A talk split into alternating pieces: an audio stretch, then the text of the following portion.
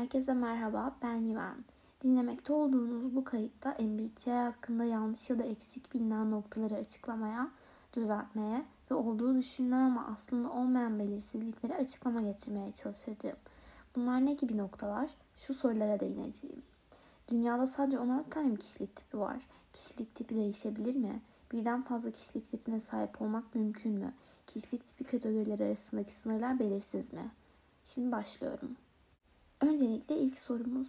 Dünyada sadece 16 tane mi kişilik tipi var? Bu ne demek? Bunu açıklamaya şöyle başlayabilirim. Öncelikle MBTI bir teori ve diğer tüm teoriler gibi bir sistem barındırıyor defalarca söylediğim gibi. Bu sistem 16 farklı süreç tanımlıyor ve bu süreçler fonksiyonlar üzerinden kategorize ediliyor. Dolayısıyla bu fonksiyonların olası kombinasyonları kadar tip oluşmuş oluyor. Aynı şekilde mesela fonksiyonları temel alan başka bir teori ortaya atılsaydı 512 tane kombinasyon olduğunu söyleseydi o zaman o sisteme göre 512 tane kişilik tipi olduğunu söyleyecektik. Sonuçta bir sistemin süreçleri o sistemin kategorileridir ve kategoriler de tanımlandıkları aralık içerisinde geçerli olmak zorundadır. Biz bunu o sistem içerisinde incelerken ne daraltabiliriz ne de genişletebiliriz. Günün sonunda yalnızca 8 fonksiyon var ve bu 8 fonksiyon oluşturabileceği tanımlanabilir ve anlamlı olarak yalnızca 16 tane kategori ortaya çıkabilir.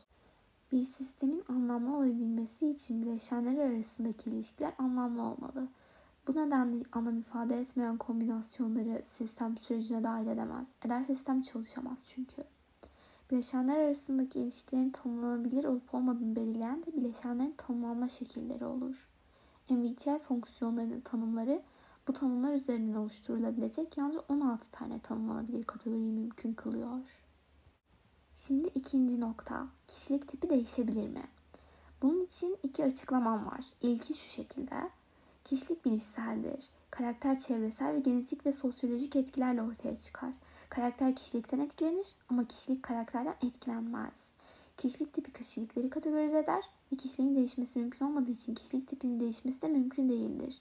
Bilişsel süreçlerin işleme şekli değişmez.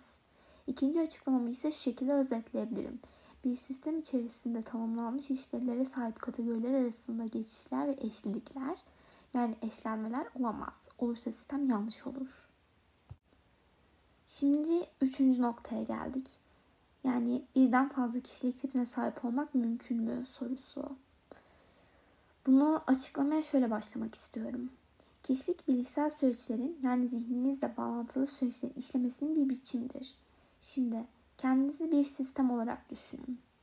Eğer bir sistem A ve B arasındaki ilişkiyle tanımlanmış ise, yani örneğin elimizde iki bilişsel fonksiyon varsa ve bu iki fonksiyonun beraber nasıl göründüğüne dair bir tanımlama yaptıysak, bu sistem A ve C arasındaki ilişkiyi bize söyleyemez. Çünkü sadece A ve B'yi tanımlamış olur.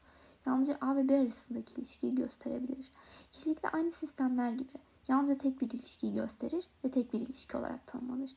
INTJ ve INTP'nin tanımları farklıdır ve bu yüzden bir gün INTJ bir gün INTP olamazsınız. Dördüncü sorumuza geldik.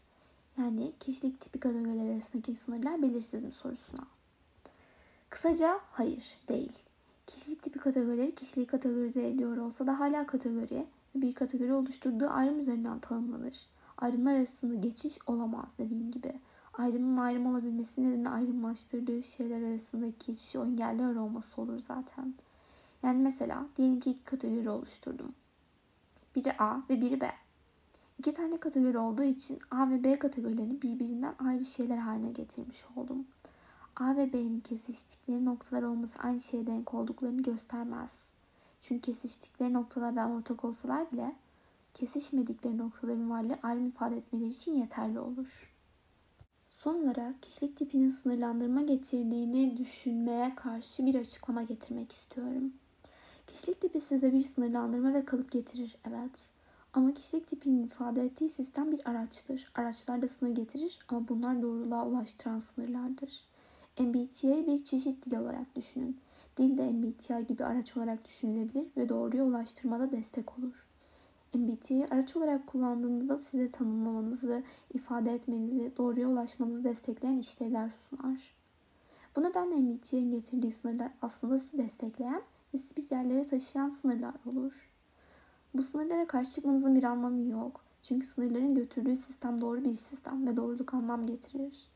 MBTI teorileri sizin benliğinizi ifade eder zaten. Benliğinize karşı çıkmaz.